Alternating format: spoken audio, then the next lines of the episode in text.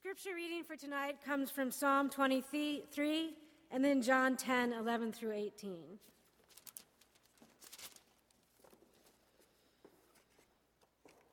The Lord is my shepherd, I shall not want. He makes me lie down in green pastures. He leads me beside still waters. He restores my soul. He leads me in paths of righteousness for his name's sake. Even though I walk through the valley of the shadow of death, I fear no evil, for thou art with me. Thy rod and thy staff, they comfort me. Thou preparest a table before me in the presence of my enemies. Thou anointest my head with oil, my cup overflows. Surely goodness and mercy shall follow me all the days of my life, and I shall dwell in the house of the Lord forever.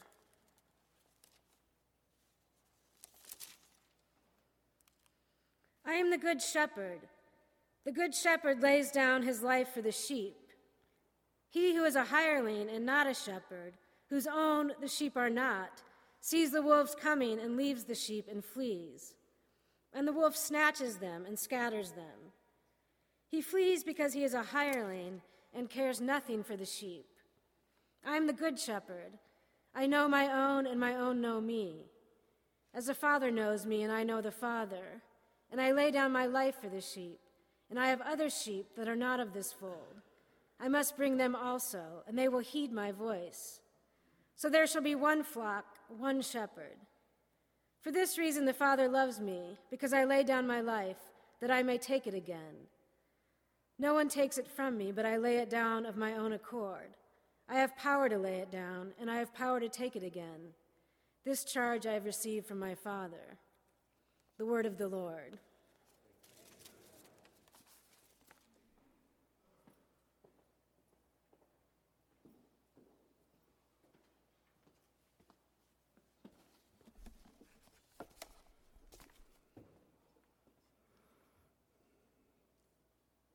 There are some scriptures that will forever be in the King James translation in the minds of the world.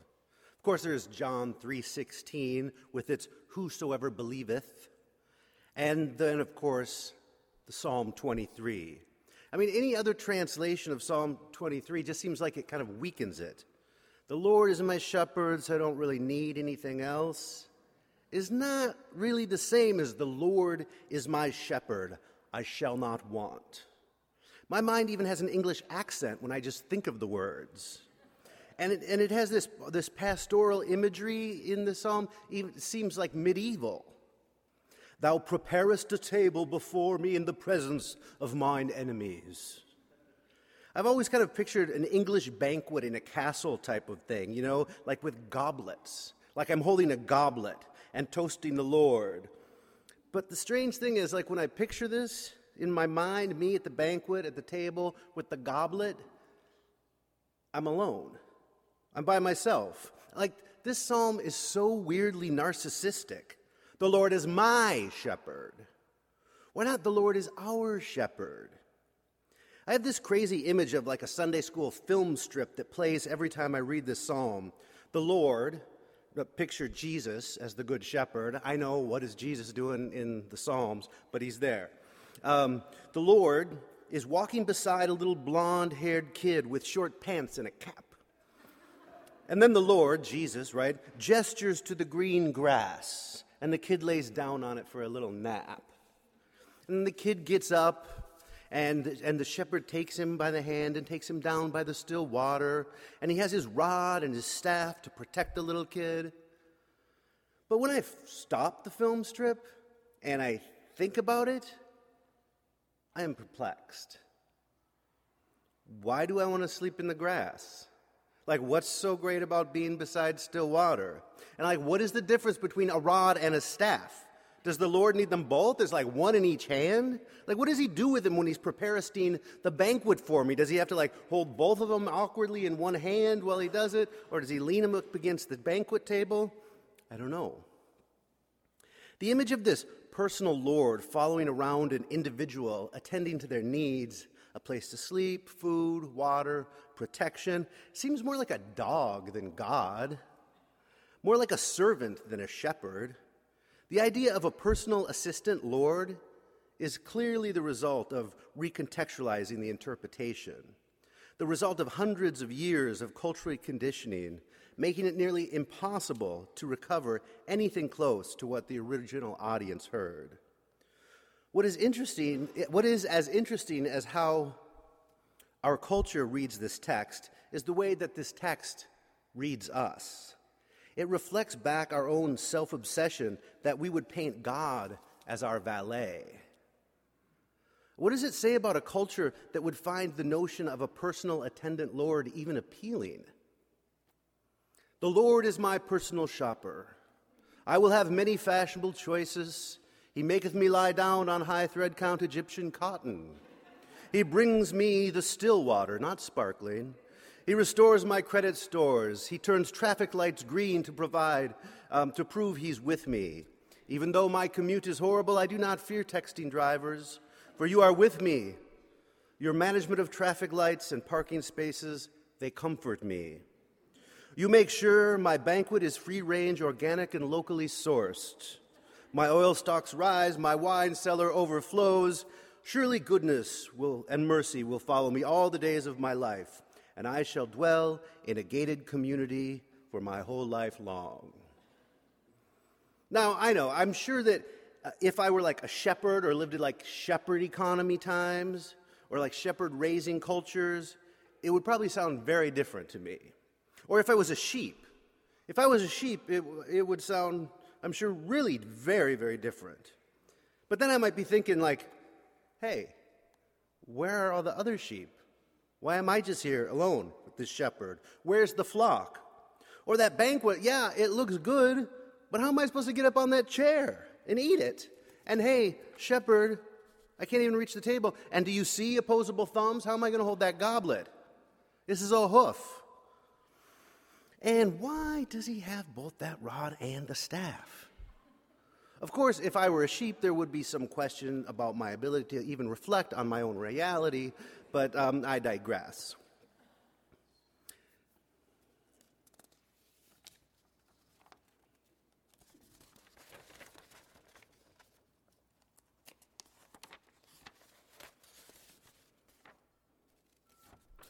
The uh, shepherd and sheep metaphor shows up in other places in the scripture, even hundreds and hundreds of years later in the New Testament. And I guess because the sheep economy is still in full swing, it works.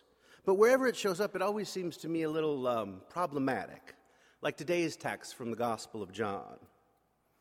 See, in John's Gospel, Jesus really talks a lot. And he repeats himself a lot. And um, he can be kind of confusing sometimes. You know, one would assume that being the Word of God, that he would have some kind of miraculous command of, you know, like words, like putting them together to form clear and concise sentences, communicating powerful and transcendent meaning. Instead, they often seem like clumsy and obtuse. By the time we get to this week's reading, Jesus has already been confusing me about the sheep and the shepherd for 10 verses. It's like he says he's the gatekeeper, then he says he's the gate, then he says he's the shepherd. I don't know who, which one he is. Now, with verse 11 through 18 that we read today, it seems like he's trying again, taking another stab at the sheep shepherd metaphor. This time, Jesus is for sure the shepherd. I know because he repeats it several times. And he lays down his life for the sheep, which he also repeats several times and he protects the sheep from the wolves. Now, what I'm trying to make sense of this week is this. Now, is this the lost sheep that Jesus lays his life down for? Like, what? You, okay, see, the problem is, you know, of course, that the plur- plural of sheep is sheep, not sheeps or sheepses. It's sheep, plural, singular, sheep. Now, John's gospel is infamously been pressed into the service of converting and saving individuals. For God so loved the world, he gave his only begotten Son. You know how that goes. And that verse right there is the one the verse that induces the sinner's prayer, which results in personal salvation. The salvation of one of the lost sheep. The story, however, though, of the shepherd leaving the 99 to go find the one lost sheep is not in the Gospel of John. John's Jesus seems much more concerned not with this individual salvation, but John's Jesus seems concerned with the flock, flock, even stating that there are others that aren't of this fold, but that Jesus in John is, is going to go and find them and bring them all together to form one big flock. John, Jesus in John is all about saving the flock, protecting the flock, not the lone sheep. Jesus is about bringing every sheep into the one true fold. It's like the antithesis of the one lost sheep, praying the sinner's prayer and finding personal salvation. Is there even really any such thing as personal individual salvation? I mean, can you say, I like Jesus, but I don't like the church? Can you say, I'm into spirituality, but not religion? I mean, you, can you say, I don't go to church, but I'm a Christian? Really? I don't think so. In my evangelical days, a popular retort when somebody res- responded to being hounded by an individual salvation sales pitch with, Well, of course I'm a Christian. I go to church. The individual salvation salesperson would respond by saying, Just because you're in a garage, that doesn't make you a car. Zing, gotcha. You know, while zippy, I think the analogy is lacking. Going to church, being part of the church, being in the community of Christ followers is exactly what makes you a Christian. Being in the beloved community is what salvation looks like. That is what reconciliation is. We are not reconciled into some kind of good standing with the higher ups you know, ups up in heaven.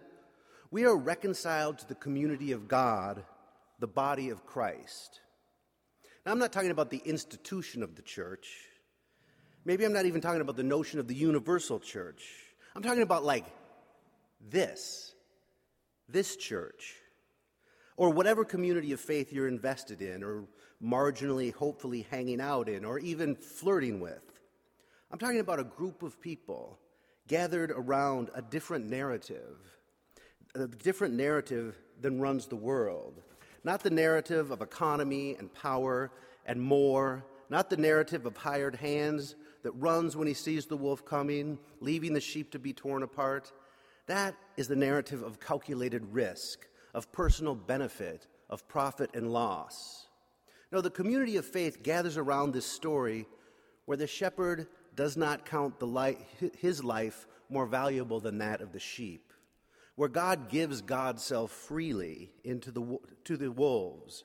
God gives God's self not only for the sheep, but also for the wolves, and calls us to do the same. Tells us profit and loss are illusion. We can live and love in the mercy, really. We can breathe and make plans in the mercy we can hold hands in the fold, and that there is no other, there is no them, that the flock is immeasurably large. We gather together to try to live out the narrative of God given to us in Jesus the Christ, even if all that means is coming here.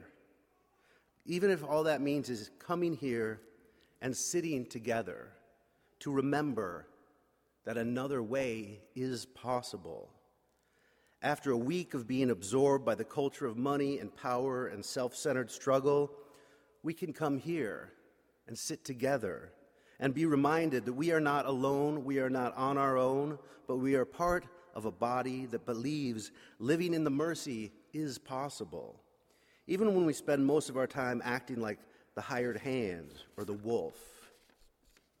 The story of Jesus is the story of God reconciling us to the community of God, reconciling us to each other, so that we are able to love each other and the world in another way. And when we fail, when it's not possible, when the kind of love, that kind of love is beyond our ability or our reach,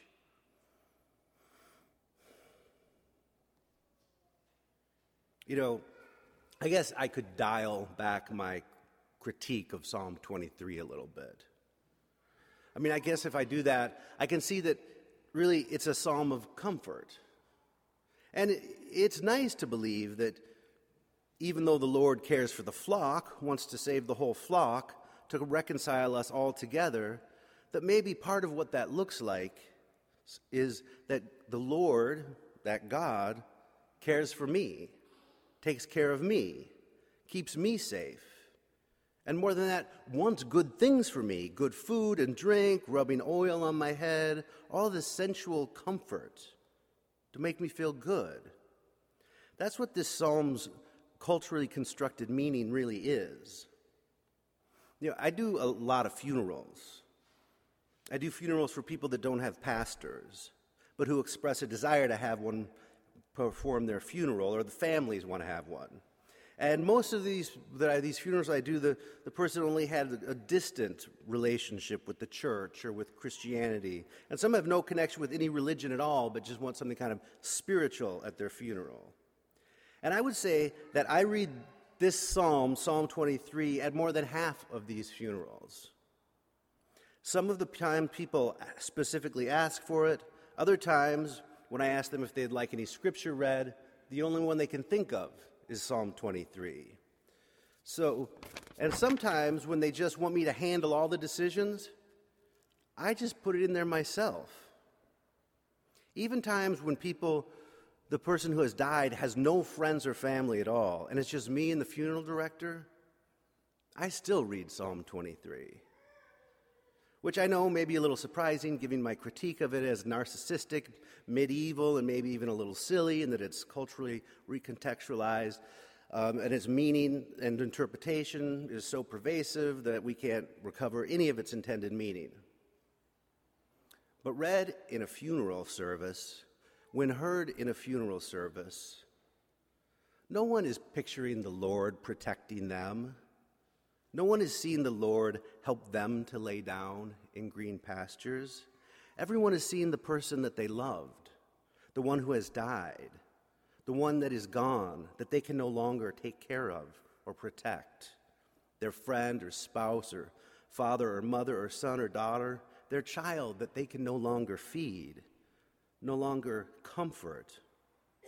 Everyone, even when it's just me and the funeral director, when the person who died had no one, I picture them because it's comforting. It's more than comforting, it's loving and merciful to believe that they are no longer alone or in pain or struggling, that the Lord is with them and the Lord is protecting them. And not only that, but the Lord is giving them good things a place to sleep, and good food, and drink, and rubbing their head. The Lord is their shepherd. It's good to know that they no longer want.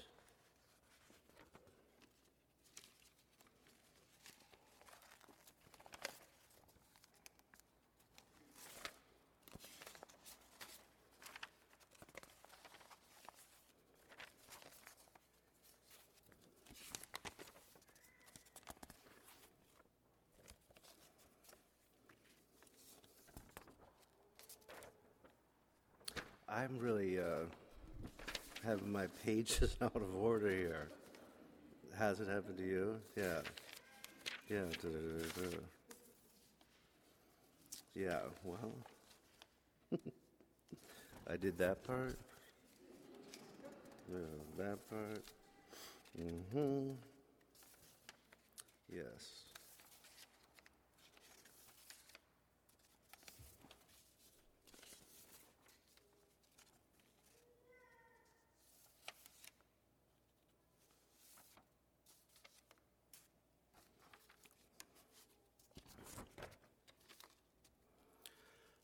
Part where I tied it all together was really fantastic. I think the teddy bear did something with it. But it went a little something like this. When we have communion, we hold up the bread and we say that this is the body of Christ. But also, this is the body of Christ. All of us gathered here. And when we go up for communion, That body is given to each of us individually. But it's given to us individually so that we are capable of being this body of Christ. It's not given for us alone. We're not reconciled for our own selves, but for this larger body of Christ. And this body of Christ, so that we can bear witness to that mercy to the world, so that we can try and struggle to live out that other narrative together. So let's now remind ourselves of what's possible.